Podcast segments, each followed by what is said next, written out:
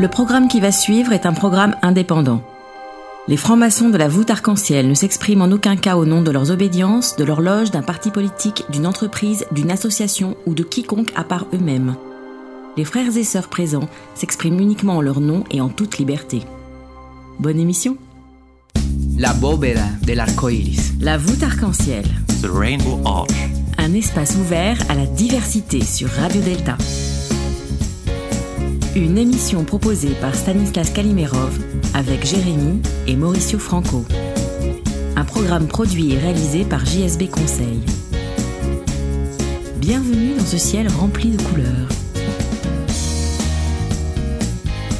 Bonjour à tous pour une nouvelle émission de La voûte arc-en-ciel, toujours au Divas Cabaret, dans le Marais, rue des Rosiers. Aujourd'hui, nous recevons Donald Potard, un homme qui a fait beaucoup de choses euh, et qui fait toujours beaucoup de choses dans la mode. Et nous allons parler de sa vie et de son œuvre. La voûte arc-en-ciel, l'invité du jour. Bonjour Donald. Bonjour. Alors, je suis très heureux de te recevoir parce que pour les auditeurs, il faut dire que je te connais depuis très longtemps, ayant été photographe de mode euh, à une certaine époque, nous nous sommes souvent rencontrés. Et c'était très intense, très émouvant de te revoir à un certain endroit récemment. Et donc, euh, j'ai décidé de t'inviter. Et ce qui est d'intéressant dans ton parcours, euh, euh, c'est que tu es gay et franc-maçon. Ce qui est d'intéressant, c'est que tu as été initié à 22 ans, Oui, tout à fait. que tu as été vénérable à 28 ou 29 Oui. J'étais le plus jeune vénérable de France à l'époque. et que tu as travaillé dans la mode. Donc c'était, euh, si tu peux nous, nous raconter comment cette évolution s'est passée. Tu étais, je présume, un petit garçon gay, placard, pas de placard, et comment tu t'habillais, comment tu as vécu la maçonnerie dans tout ça? Comment ça marche, la jeunesse de cette histoire? Bah, euh, oui, j'étais euh, très très tôt. J'ai, connu ma sexualité. Enfin, vraiment, je me suis euh, pas posé de questions. Je devais avoir 6 ans, donc c'est tôt. Hmm. Et puis, euh, bon, l'école au départ, euh, c'était un petit peu difficile. Le fait d'être né dans une famille protestante, euh, finalement, a été plutôt une aide.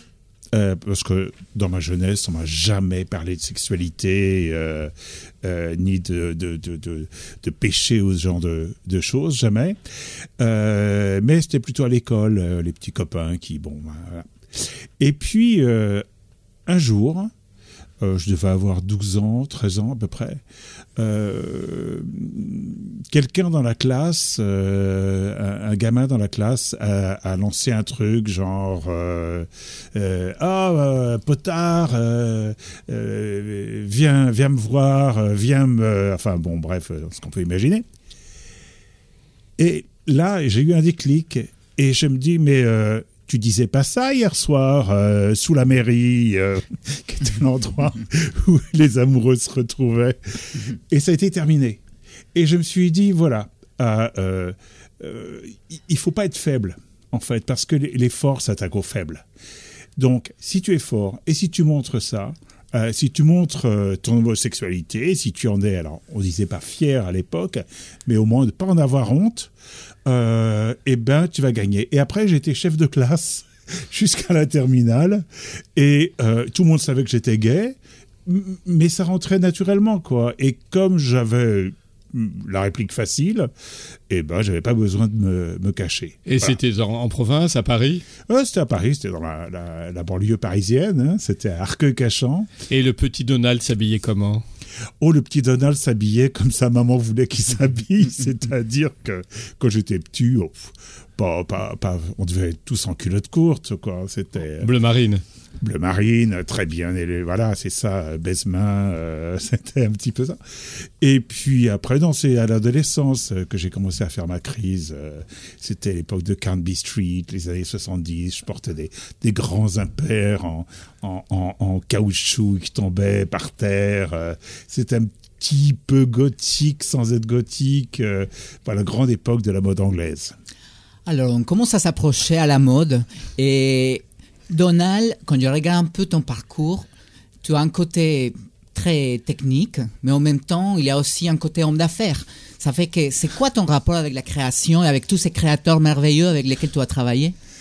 Alors, je n'étais pas du tout destiné à faire de la mode. Hein. Ça m'intéressait absolument pas.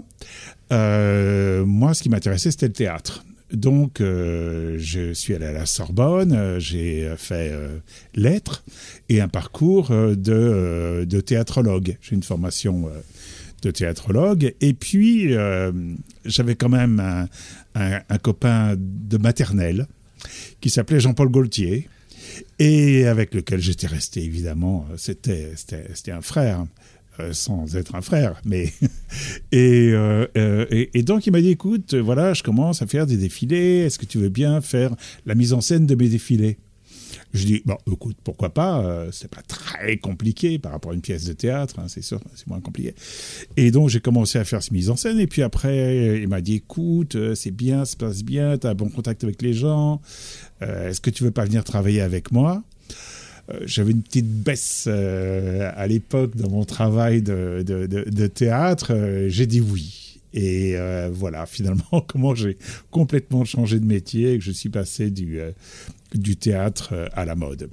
Mais j'avais pas du tout de, de, formation de, chef d'entreprise. Donc pour moi, j'ai travaillé comme si euh, j'étais un, directeur de troupe. Le rideau se levait le matin, il se baissait le soir. Entre les deux, on avait joué une tragicomédie.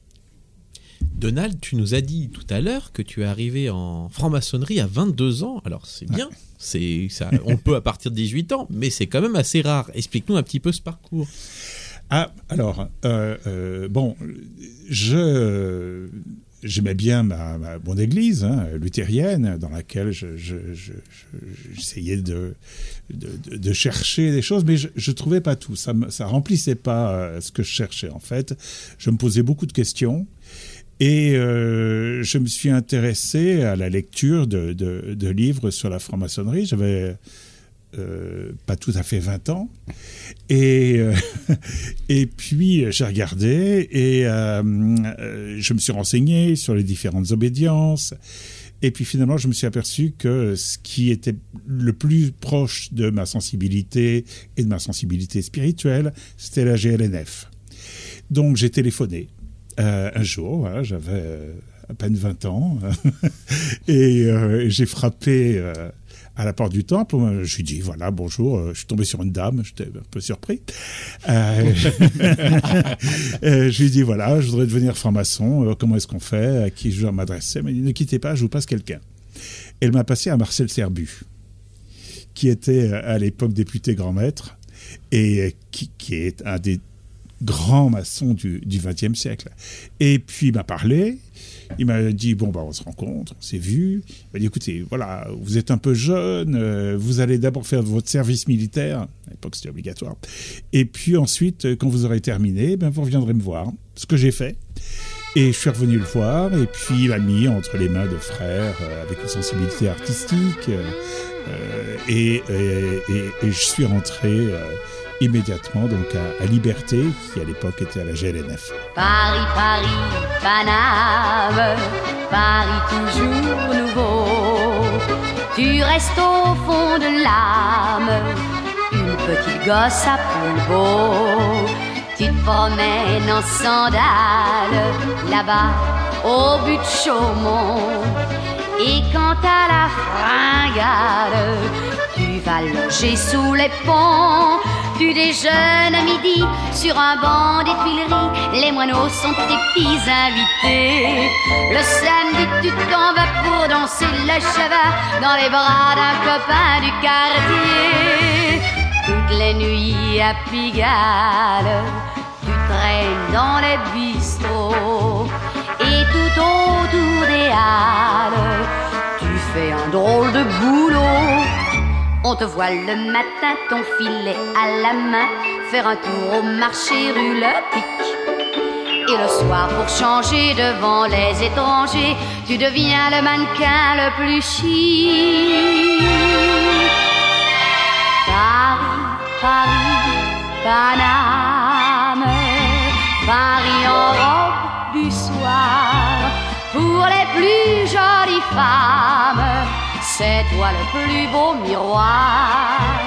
Paris la rue Royale et des Champs-Élysées aux heures matinales.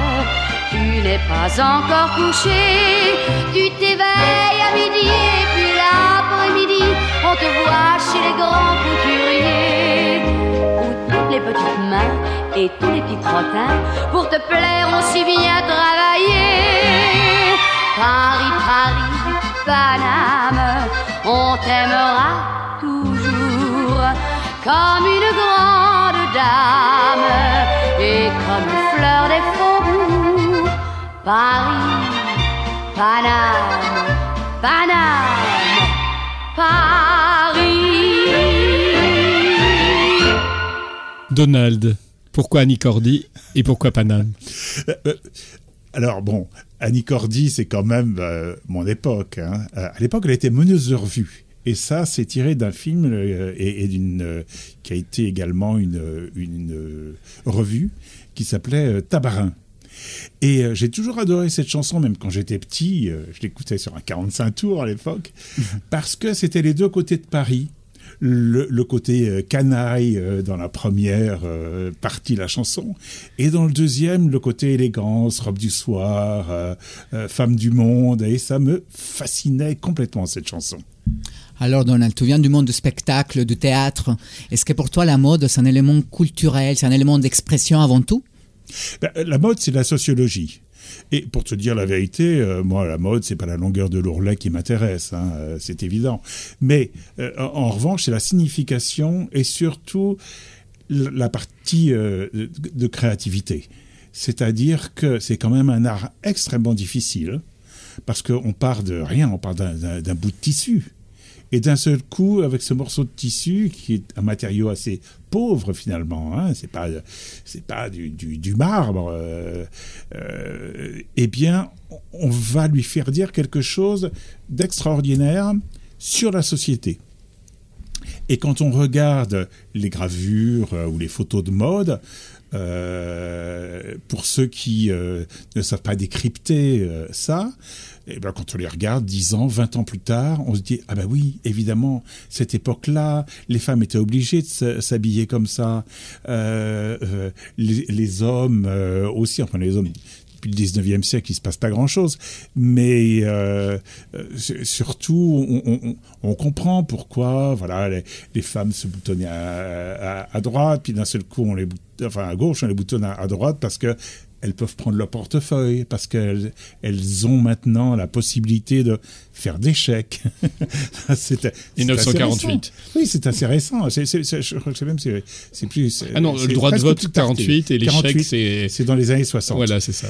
Euh, voilà, elles ne pouvaient pas avoir un, un- un- un compte en banque à leur nom. Et là, d'un seul coup, ben, elles ont un compte en, en banque à leur nom dans les années 65 à peu près, et en 66 ou 67, Saint-Laurent dit, bon ben voilà, maintenant la femme a le pouvoir, elle a le pouvoir de l'argent. Donc l'argent, c'est aussi une forme du pouvoir, n'est-ce pas? Alors, tu disais que tu arrivais en maçonnerie à 22 ans. Qu'est-ce que ça t'a apporté, ce parcours de franc-maçon? Alors, au, départ, euh, que- que- comme je le disais tout à l'heure, je me posais des questions, beaucoup de questions euh, que mon, ma religion, mon église euh, n'apportait pas de réponse. Et donc, d'entrer en maçonnerie, ça m'a permis de comprendre que je me posais les mauvaises questions. Des questions qui n'avaient aucun sens. Donc, ça, euh, j'ai- ça a rectifié, ça a rectifié ma façon de euh, voir le monde, de voir les autres, surtout de communiquer. D'abord, j'étais extrêmement timide. Ok, ça... et puis. euh, Réservé plutôt, je dirais. euh. Euh, Peut-être un peu des deux. Et puis, euh, grâce à la maçonnerie, surtout quand j'ai été orateur, le fait d'être orateur, d'un seul coup, de devoir euh, parler euh, sans, rien. euh, alors, j'écrivais les notes au début, même, pour n'importe quoi. Fait, J'avais trois mots à dire, j'écrivais les trois mots quand même. Et puis, petit à petit, voilà, comme ça, je me suis lâché à la fin de l'année. Je faisais des discours de 10 minutes et on me faisait des grands signes pour m'arrêter. Je continuais à parler, c'était horreur. Voilà.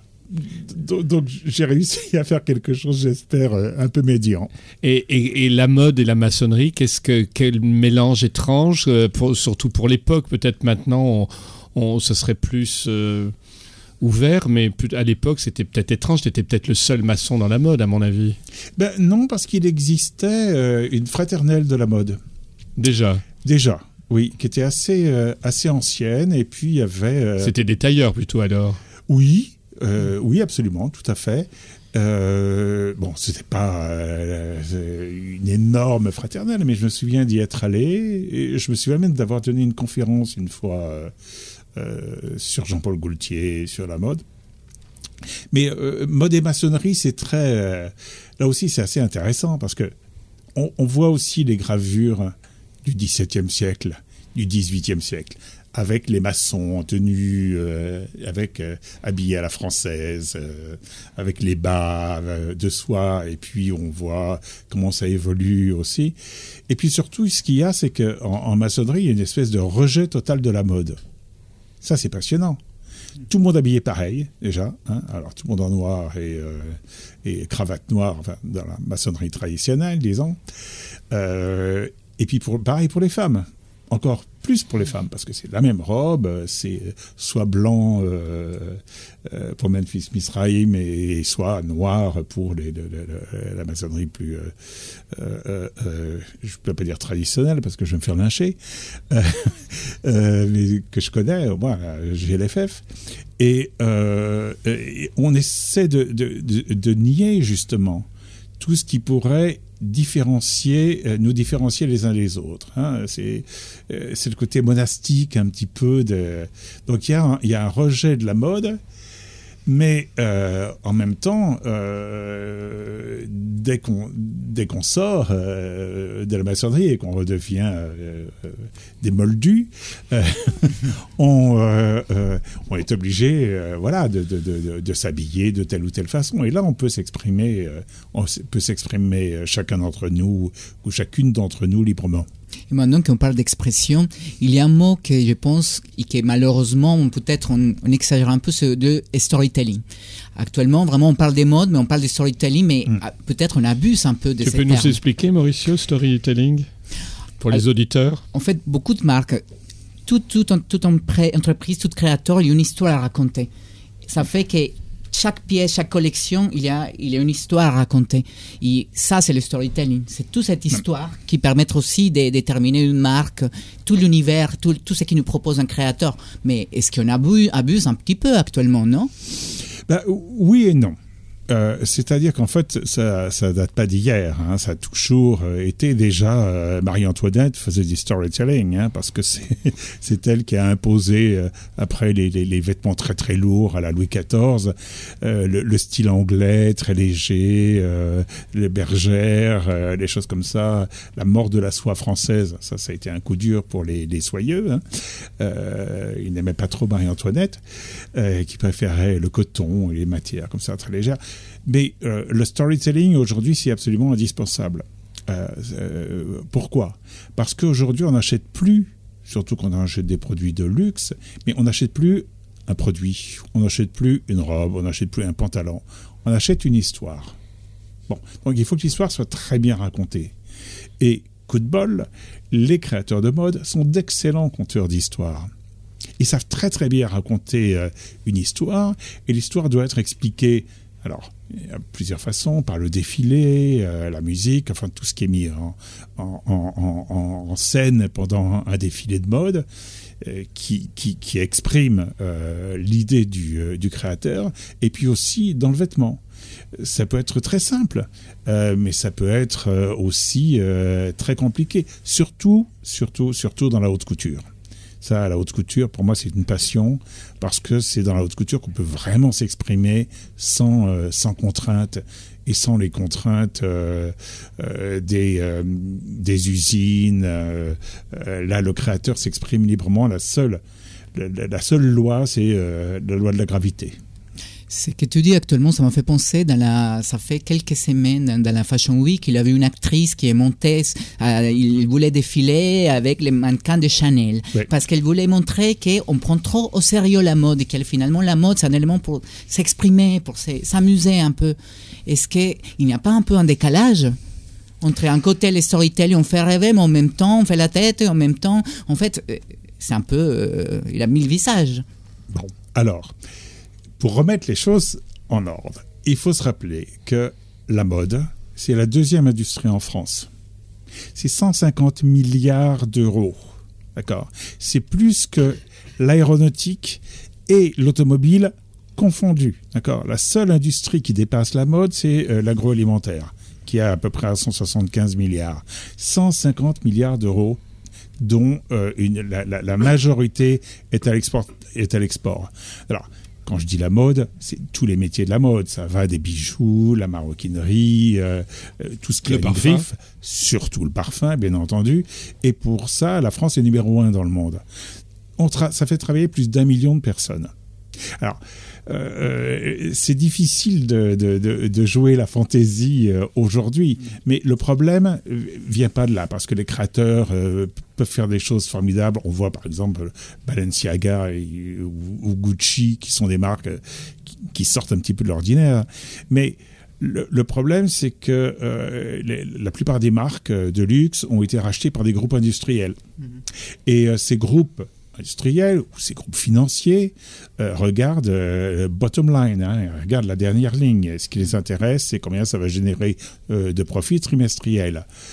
Et c'est sûr que pour ça, ben, il, faut, euh, il faut faire appel à un marketing, mais qui est l'inverse de ce que ça devrait être. C'est-à-dire qu'ils font un marketing euh, de la demande, alors qu'auparavant, il y avait un marketing de l'offre. Le créateur faisait des vêtements, ça se vendait ou ça se vendait pas. Voilà, c'était euh, un tirage, un tirage au sort.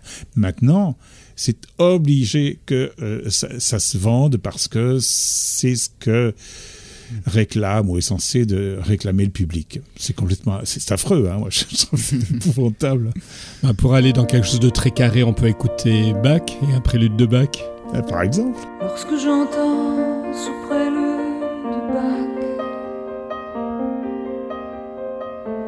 par Glenn Gould, ma raison s'envole vers le port du Havre et les baraques et les cargos lourds que l'on rafistole.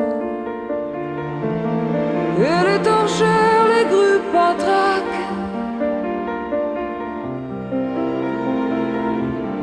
Les de gasoil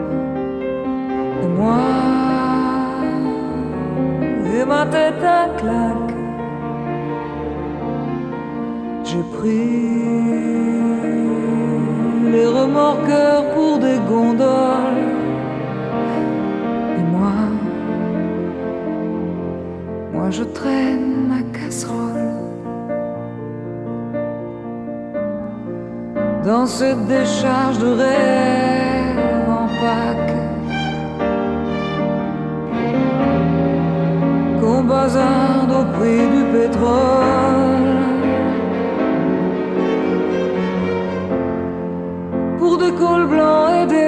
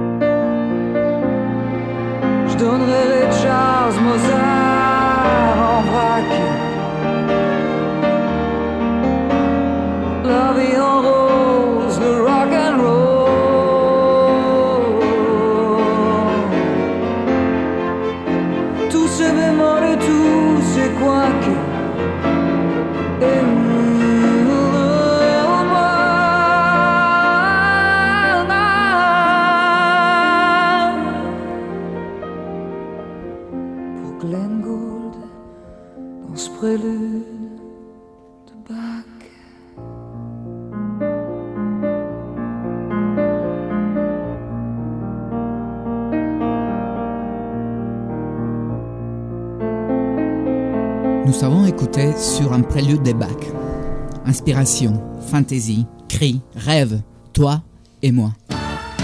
Dans cette voûte, les étoiles sont les invités. La voûte arc-en-ciel, c'est des chroniqueurs, une playlist personnalisée et vous. Nous sommes toujours avec Donald Potard dans notre belle émission de la voûte arc-en-ciel. Vénérable à 28 ans, initié à 22 ans, ça veut dire en 6 ans tu es passé vénérable maître de ton atelier. Waouh, quel parcours Euh, en, en fait, c'était, euh, c'était, ça a été huit ans. Mais ça a été rapide. Ça a été rapide quand même, c'est vrai. Euh, parce que je suis rentré peut-être à, à une époque où euh, les, la loge était un petit peu en difficulté. Euh, la moitié de la loge est partie. Enfin, vous savez comment ça se passe. Euh, d'un seul coup, pendant des années, tout se passe très bien. Puis d'un seul coup, on ne sait pas pourquoi. Les gens se déchirent, euh, voilà, partent ailleurs.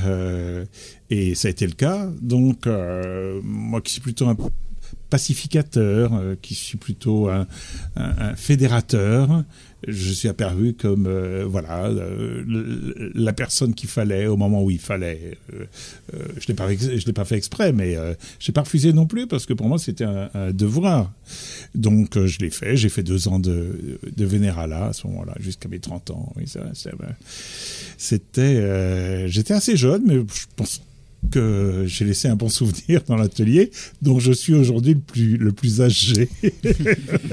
J'y étais le plus jeune, c'est toujours ma loge mère, et maintenant j'en suis le plus vieux, le plus ancien. Mais comment ça se passait euh, au niveau de ta tête de passer de, du monde profane agité d'un défilé avec des gens un peu survoltés, excités, euh, au calme et au silence du temple? T'es arrivé très facilement? Ben, C'est-à-dire que le temple n'était pas forcément calme, il était aussi un petit peu survolté à l'époque. C'est moi qui étais, euh, qui un peu calme, et puis j'ai j'ai eu euh, euh, une personnalité absolument formidable euh, qui m'a pris sous son aile et qui m'a dit euh, n'écoute pas ces connards, euh, je vais te montrer ce que c'est que la, la maçonnerie, moi je vais t'expliquer. Et, et, et c'est un monsieur assez âgé, réfléchi, et, et, et c'est lui qui m'a tout appris euh, du départ, et c'est pour ça que je suis resté, sinon je, je serais probablement parti aussi rapidement que, que j'étais arrivé. Et comment es-tu arrivé à l'idée de faire les enfants de Cambacérès Ah, alors ça c'est ça c'est autre chose. C'est-à-dire que euh, c'est- toujours euh, ce côté fédérateur euh, et associatif. Donc j'ai toujours eu, ça c'est probablement le protestantisme, et puis aussi quelques séjours aux USA, puisque j'ai une inspiration comme ça, un peu anglo-saxonne, et je suis écossais d'origine, ma famille d'origine écossaise. Et je euh, j'aime bien que les gens s'entendent bien. Et euh, j'aime bien que les gens parlent ensemble euh, de ce qu'ils connaissent, où ils peuvent échanger, ils peuvent avoir un espace de parole. J'avais été euh, également président de la fédération euh, de la couture, euh, euh, chambre syndical des, euh, prêt-à-porter des couturiers, et euh, sont des sont des ennemis. Hein, il faut bien dire ce qui est. Euh, euh, voilà, Dior et Chanel, euh, euh, Hermès, euh, c'est pas forcément les meilleurs copains du monde, mais quand ils sont ensemble, ils travaillent ensemble. Et cette fédération, je l'ai tenue euh, pendant euh, euh, plus de quatre ans. Euh, et euh, voilà, ça s'est très très bien passé. Ça c'est quelque chose que j'aime bien. Alors, je me suis dit bon, les gays à l'époque, les gays en, en, maçonnerie étaient très très isolés. Euh, et je rencontrais des types qui étaient malheureux. Ils étaient malheureux dans leur loge parce que ils ne savaient pas comment s'exprimer. Moi-même, quand je suis rentré en maçonnerie, je me suis posé la question, libre et de bonne mœurs. Hein? Qu'est-ce que ça veut dire? Est-ce que je suis libre? Oui, je pense l'être. Euh, Est-ce que je suis de bonne mœurs Euh, À l'époque, euh, l'homosexualité, c'était pas comme aujourd'hui. Hein c'était condamné par la loi. Aujourd'hui, c'est l'homophobie qui est condamnée par la loi.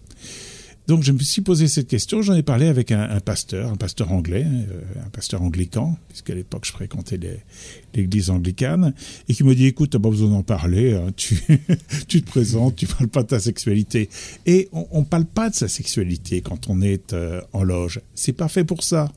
C'est pour ça que euh, quand j'ai décidé de créer donc une fraternelle, les enfants de Cambacérès, où euh, gays et lesbiennes, et enfin tout, tout- tout le monde, hein, LGBTQ+, WZ, Plus, plus. plus, plus, plus, plus, que tout le monde et, euh, euh, euh, peut rentrer.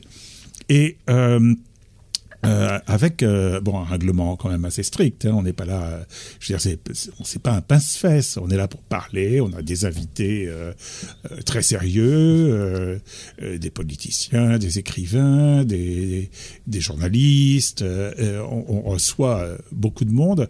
Et l'idée pour moi, c'était d'avoir un endroit où les, les, les, les homosexuels maçons puissent parler de maçonnerie, parce que quand on est avec des copains, même gays, on n'a pas forcément envie de dire qu'on est maçon. Et puis euh, des maçons euh, homosexuels et homosexuels parce que quand on est en, loge, on n'a pas forcément envie de, parler de sa, sa sexualité, qui, qui est d'ailleurs plus qu'une sexualité. Pour moi, c'est plus culturel que sexuel, euh, surtout à mon âge et à mon grand âge. Mais euh, ça, a toujours été quelque chose de culturel, ça a toujours été quelque chose dans l'échange. Je me suis dit, voilà, avec un, frère, un autre frère de la GLNF, parce que la GLNF, c'est pas mal l'idée des fraternelles, parce que ça nous permet de rencontrer des maçons d'autres obédiences. Alors que, bon, sinon, euh, c'est plus compliqué. Et, on a décidé de, créer ça. On a pris dix copains. Au départ, on faisait des dîners à la maison, des, frères euh, de la GLNF. Et puis, au bout d'un certain temps, on s'est dit, voilà, c'est sûr, il faut euh, qu'il y ait des, frères et des sœurs de toutes les obédiences. Et, euh, là, ça, a commencé, cette aventure a commencé. Et euh, on a commencé en 99.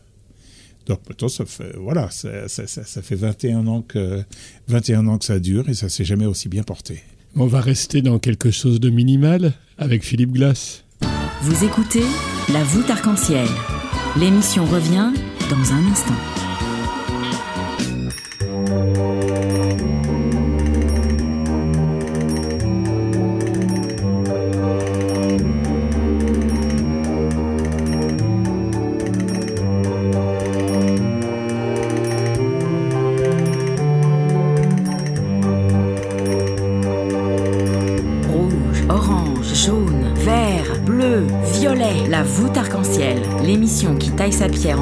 Sur Radio Delta.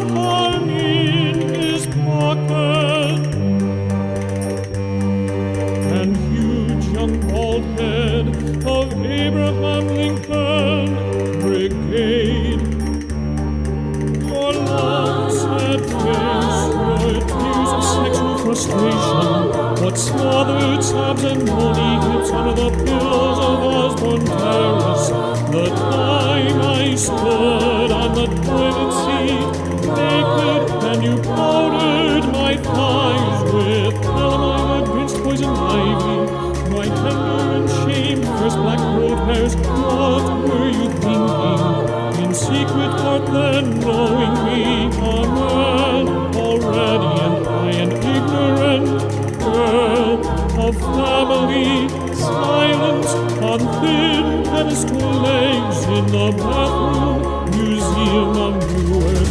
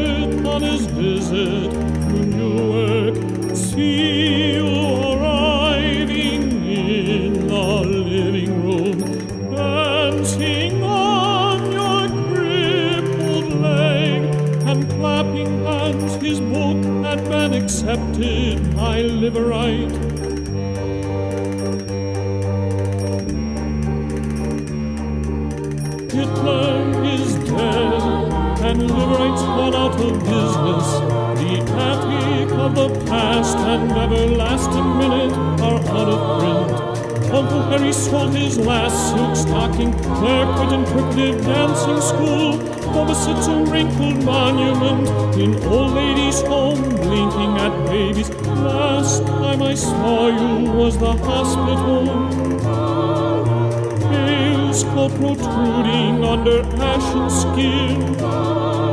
Blue veined unconscious girl in an oxygen tent. The war in Spain has ended long ago,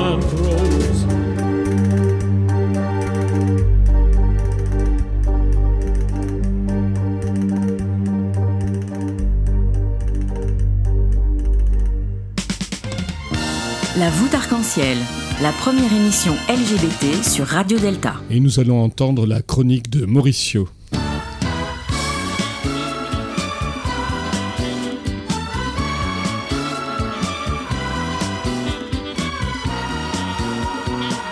Pourquoi s'habiller selon certains codes sociaux et à quoi pensons-nous chaque jour avant d'opter pour une tenue? Difficile de savoir pourquoi nous choisissons un vêtement ou un autre. Il y a des codes selon la profession, la culture, la morphologie, les statuts sociaux, etc. Certains ne prêtent aucun intérêt aux vêtements, mais il y a aussi des passionnés qui testent chaque jour un nouveau personnage ou bien qui s'expriment grâce aux vêtements. Mais si nous centrons notre attention dans ces personnes qui essayent de couper les codes et expérimenter dans une recherche créative, est-ce que nous pouvons parler de liberté Je pense à la maçonnerie, avec ses codes spécifiques et cette unité vestimentaire qui nous aide à mieux nous concentrer dans notre travail en loge. Dans ces cas-là, les uniformes sont un exemple qui ont structuré longtemps la société. D'un côté, une certaine homogénéité, mais d'un autre, une structure hiérarchique bien définie. Mais à quoi sert de cacher ces particularités? Pour certains, cela leur rassure. Pour quelques autres, pour diriger plus facilement ou bien pour se concentrer dans l'essentiel et ne pas se laisser influencer par des éléments extérieurs. L'habillement peut devenir un élément dissuasif qui nous amène dans de fausses réalités, mais il peut aussi manifester silencieusement un mécontentement social. Pour certains, la mode est simplement une histoire d'affaires, même si c'est vrai qu'elle rapporte beaucoup d'argent et qu'elle pollue énormément. L'habillement ne s'arrête pas là. À travers l'histoire, les vêtements accompagnaient l'évolution humaine. la découverte des pays avec des nouvelles inspirations et des matières premières. La mode nous a permis de raconter ou bien comprendre une époque. Par exemple, l'histoire des boutons, les matières et les couleurs acceptables sel- selon les rangs sociaux, la mini-jupe, les bikinis et même actuellement l'odyssée de la basket. Mais c'est quoi finalement être à la mode? Être à la mode, c'est pouvoir être le plus sincère avec soi-même, savoir qui on est pour ainsi le projeter vers le monde. Être à la mode aujourd'hui, ce n'est pas jouer un personnage, au contraire, c'est travailler d'abord l'intérieur avant de se avec du, avant de se couvrir avec du textile. Rouge, orange, jaune, vert, bleu, violet. La voûte arc-en-ciel. L'émission qui taille sa pierre en couleur sur Radio Delta. Donald, Oui. ta réaction à la chronique de Mauricio. Bah, euh, D'abord, euh, bravo, c'est une excellente chronique, et vraiment intéressante, tout à fait juste, et puis qui nous fait penser, euh, bon, on peut en parler quand même, au fait que euh, quand on arrive en loge pour la première fois, on est censé être nu. On est censé être nu comme un bébé. Euh, c'est une nouvelle naissance. Euh, euh, certains disent on meurt et puis une nouvelle naissance. Non, on meurt pas, c'est n'importe quoi. Mais en revanche, il y, a, quelque chose de, nouveau qui se crée et on y vient comme un nouveau-né. Donc, sans vêtements. C'est après, petit à petit, sans vêtements, sans métaux. hein, parce que les vêtements, c'est aussi les métaux. C'est pour ça qu'on est tous, habillés pareil. Pour pas, comme le disait, euh, comme tu le disais tout à fait justement, euh, euh, faire intervenir des codes qui pourraient troubler l'attention et puis aussi qui pourraient montrer ça, ça, ça, qu'on est ministre ou ouvrier. Non, on est tous au même niveau. Ça, c'est ça, c'est vraiment formidable. Mais justement, pour rebondir un petit peu sur ce que tu dis, Donald, la, phrase en maçonnerie qu'on entend parfois, c'est dans quel état on vous a présenté en loge Et on répond ni nu, ni vêtu, mais dans un état décent et dépouillé de ses métaux. Donc, on n'est pas nu, on n'est ni nu, ni vêtu. Comment le spécialiste de mode euh, peut interpréter cela? Bah, alors, euh, euh, en fait, ni nu ni vêtu, euh, c'est vrai que c'est une phrase de convention parce que la vertu, parce que, bon, d'accord, 18e siècle, on est là dans un langage fleuri, courtois. Mais en fait, en fait, on, on, on- on- devrait dire, euh, on devrait dire nu. Euh, parce que, euh, comme je le disais, on, arrive comme un, un nouveau-né. On est, sauf qu'on est à la, lumière. Dans certaines tribus africaines, à un certain âge, on prend les garçons et puis on les met avec le, sorcier dans une grotte ou une hutte.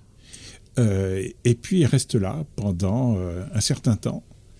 Euh, et ensuite, le sorcier va se mettre devant la hutte et les, les- les enfants vont sortir entre ses jambes. Ils sont nés du sorcier, ils sont plus nés d'une femme. C'est une, renaissance. Alors, c'est pas pour nier euh, évidemment le fait qu'ils qu'ils viennent d'une femme, parce qu'ils viendront toujours d'une femme, mais symboliquement, euh, c'est un passage euh, rituel au fait de devenir homme. Donc, on, renaît du masculin. Je trouve ça absolument incroyable. Et c'est génial de renaître aussi, même à travers quelque part d'un arc-en-ciel. Vous écoutez La voûte arc-en-ciel. L'émission revient dans un instant.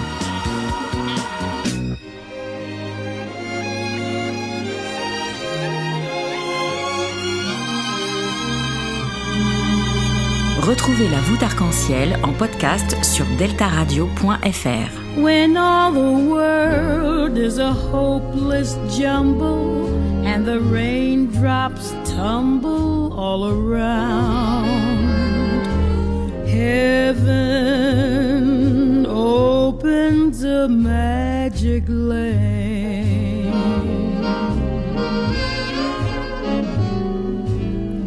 When all the clouds darken up the skyway, there's a rainbow highway to be found.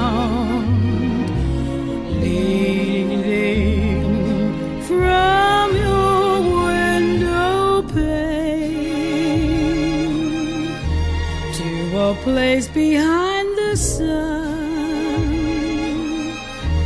just a step beyond the rain.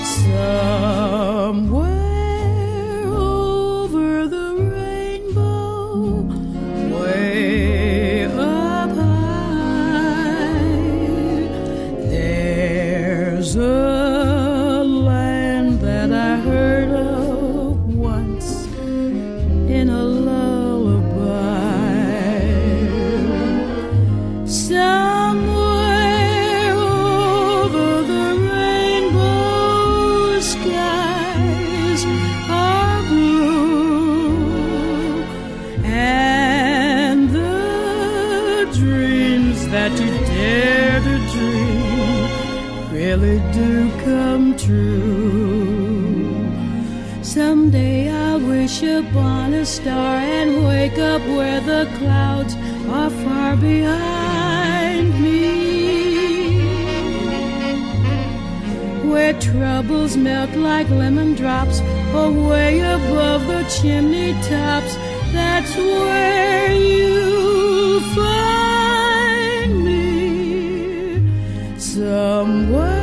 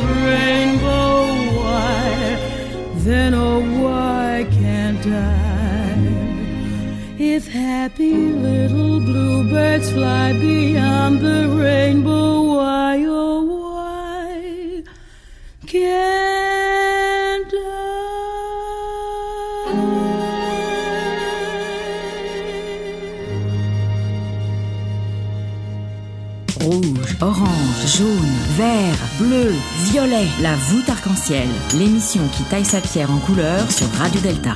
Toujours avec euh, Donald Potter qui va nous dire pourquoi ce n'est pas Judy Garland qui chante. Ah, Alors, évidemment, euh, tout le monde connaît la version de Judy Garland, tout le monde connaît aussi euh, la version de euh, avec le ukulélé de ce type absolument génial qui, qui hélas euh, est, est décédé. Et puis moi, j'ai, moi, j'adore Ella Fitzgerald. Et euh, quand j'ai su qu'elle avait chanté euh, cette version de Over the Rainbow, qui est une version, vous l'avez entendu, absolument sublime, je me suis dit, eh ben voilà, ça va, nous, ça va nous changer un petit peu, sans rien retirer à Judy Garland, bien sûr. On a une autre couleur, hein, une couleur en plus de- dans, le, dans le rainbow. Et maintenant qu'on parle des couleurs, on parlait tout à l'heure d'homosexualité, évidemment, nous sommes dans la voûte arc-en-ciel. Ça fait que tu commences années 80, évidemment, on peut pas oublier Jean-Paul Gaultier, les hommes, la jupe, etc., etc. Mais de plus en plus, on parle, on parle de vêtements non-genre. Il y a beaucoup de créateurs qui nous proposent, style Ludovic de Saint-Cernin, en Espagne, pas en Espagne, bon, il y a beaucoup de créateurs qui parlent de l'homme et de la- des non-genres. Il y a même des magasins maintenant des boutiques. Qu'est-ce que tu penses et comment c'est l'avenir de tout ça? Bah, alors déjà, c'est pas nouveau. Hein. Euh, déjà, Louis XIV s'habillait en femme.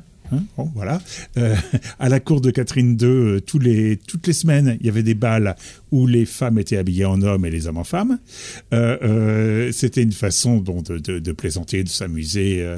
Et puis, beaucoup plus proche, dans les années euh, 68 à peu près, est arrivée l'androgynie. hein. Avec des, actrices qui étaient plus des blondes pulpeuses, mais plutôt des, des, euh, euh, des, des, des, filles plus... voilà, un côté plus, plus androgyne. Et là, on a commencé à s'habiller tous pareil. C'est-à-dire que les femmes portaient des jeans, euh, des, euh, des euh, petits tops indiens en coton très légers, et les mecs étaient habillés exactement pareil. Donc là, il y avait déjà un moment où on a séparé le, le, le, le, corps, l'idée du, du, du, genre. Genré, hein, cis. Et puis, euh, finalement, c'est quelque chose qui était complètement accepté. Et même, on disait à ce moment-là que la mode était morte. La haute couture, ce genre de trucs, c'était des vieux trucs, ringards, lourdins, couturas, avec des kilomètres de satin duchesse, euh, ça intéressait plus personne, jusqu'à ce que les créateurs, la période des créateurs fasse à nouveau son apparition dans les années 80. Et alors là, on y est allé au contraire dans euh, la, sexualité euh, différenciée avec les femmes en corset. euh, c'est un petit peu ce qui se passe toujours après les, révolutions. hein. C'est pour ça que je, disais au, début que c'est la sociologie. Si vous regardez le directoire, qui est une période que je trouve fascinante, euh, les mecs étaient complètement, euh, voilà, leur virilité exacerbée, surtout euh, en bas, et les femmes portaient des choses très très légères, très transparentes qu'elles mouillaient. Oui, Hein, Joséphine de Beauharnais. Joséphine de Beauharnais, entre autres, qui était euh, euh, euh, extraordinaire et qui euh, a été euh, grande maîtresse, hein, faut pas l'oublier, de la maçonnerie française, euh, euh, et qui, à l'époque, euh, elle n'était pas encore, portait des, vêtements qu'elle mouillait de façon à mouler ses formes. Donc il y a des périodes où on est genré, il y a des périodes où au contraire on est très très différencié. Et la mode c'est un cycle. Donc, il arrivera à nouveau que euh, la mode soit très très différente pour les hommes et pour les femmes. Et puis, euh, euh, il arrivera à nouveau des moments où il y aura une espèce de, de, de, de, ressemblance, parce que euh, on n'est quand même pas foutu pareil, mais de ressemblance très forte entre, entre les, les hommes et les femmes. Verrais-tu un lien entre ces cycles de mode et la franc-maçonnerie? Alors, non, mais. mais la franc-maçonnerie, et pour ça, je pense que c'est dû au fait que je suis entré à la GLNF, bien que je sois aujourd'hui à la, à la GLAMF. Euh, mais pour moi, la maçonnerie, c'est un jalon. D'accord? C'est-à-dire que quand on entend un rituel qui date du 18e, hein, quoi, 1723 en France, pour, pour, pour l'ouverture des, des loges françaises, euh, et, qui n'a, et puis euh, 1801, 1802, on pas, hein, euh, mais qui n'a pas bougé. C'est un jalon par rapport à la société, parce que ça ne bouge pas, et ça ne doit pas bouger. Pour moi, le rituel, très évident là-dessus, bon, euh, ne doit pas évoluer. S'il évolue, il évolue euh, euh, avec la société, et finalement, il se, on, perd quelque chose. S'il reste tel qu'il est, le plus proche de son origine, Quoique, bon, hein, on peut discuter là-dessus pendant des heures en disant, bah oui, mais les rituels ont tous été modifiés, changés, un mot par-ci, un mot par-là. Oui, c'est vrai. Mais il reste quand même un discours très 18e siècle quand il est pratiqué de façon assez formelle. Et, et- et je trouve que c'est un jalon par rapport à la société. Et plus on s'éloigne du 18e siècle ou du 19e, plus ce jalon est fort et plus on peut mesurer l'ancienneté euh, de, de la maçonnerie, euh, ce qui est vivant à l'intérieur de ce qui se passe dans le monde profane où on entend tout et n'importe quoi sur les radios, excusez-moi, bah, pas sur cette radio, bien sûr, Radio Delta, mais euh, sur les autres radios, la télévision, enfin les discours qu'on entend, c'est du grand n'importe quoi. Et puis, on, on- on retrouve, alors, quand on, quand on entre en loge, une, une chose absolument extraordinaire qui est, euh, euh, qui nous met dans une autre euh, euh, euh, cosmogonie, hein, on va dire. Voilà, on est ailleurs, on est dans un autre temps, on est dans un autre lieu. Là, on comprend bien que euh, il se passe quelque chose à ce moment-là. Et justement, parce que plus on se rapproche encore une fois de l'origine de la maçonnerie par le rituel et la pratique du rituel, plus on, on peut euh, euh, le comprendre euh, et puis euh, être dans un endroit de méditation. Nous arrivons en fin d'émission et Mauricio va poser sa dernière question Ah oui, qui va être pas- courte. Oui, je ne peux pas laisser passer Donald. c'est- Je sais que tu as un agent de conseil dans les luxe. et Je trouve qu'actuellement, on parle trop du luxe, même du croissant du luxe. Qu'est-ce que tu penses? Qu'est-ce que c'est les luxe actuellement? Ah, alors ça c'est très compliqué, c'est très long, il faudrait une heure et demie. je fais des conférences sur le luxe, elles durent environ une heure Non, et mais demie. c'est donc, vrai euh, que bientôt il y a du luxe absolument partout. Les Non, croissants, mais- le pain. euh, Mais non, mais ça, c'est c'est pas du luxe, le Et faux je- luxe. Le, le- le véritable luxe, euh, il, il doit avoir dix qualités que je vais pas énumérer parce qu'on n'aura pas le temps d'ici la fin de, de l'émission. On refera une autre émission spéciale luxe.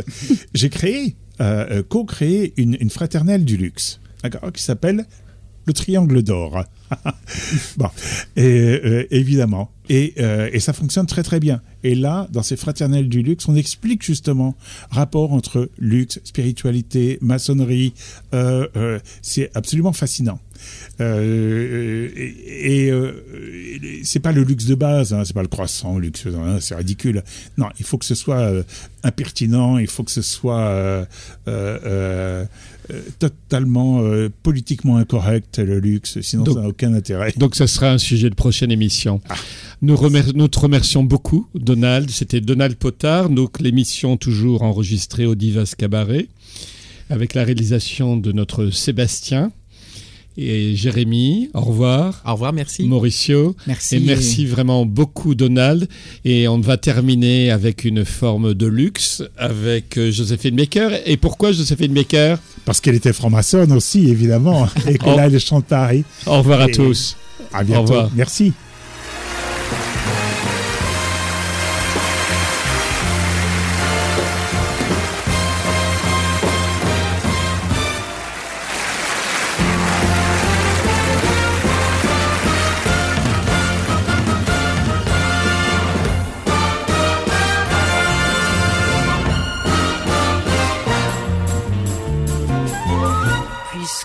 Paris c'est une femme, Paname, appelez donc Paris Paname, Paname, Paname, c'est la fleur du pavé que vous pouvez trouver au bord de Seine.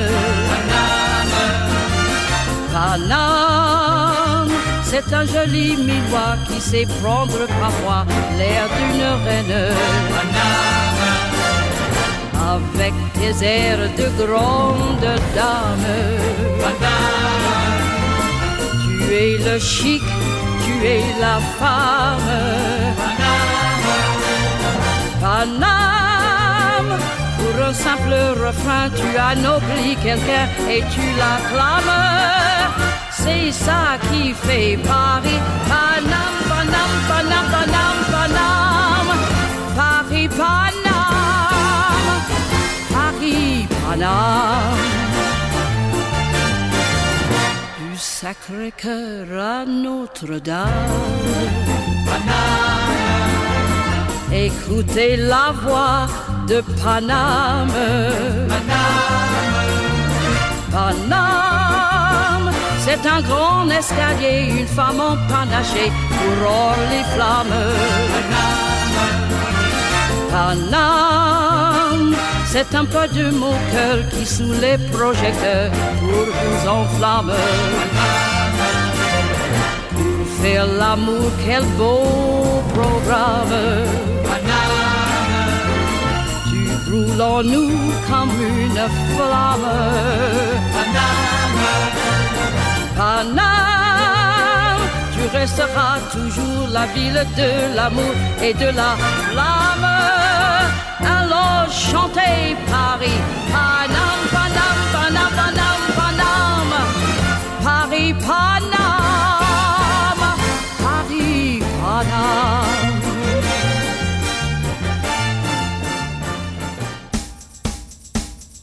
Cette émission est maintenant terminée.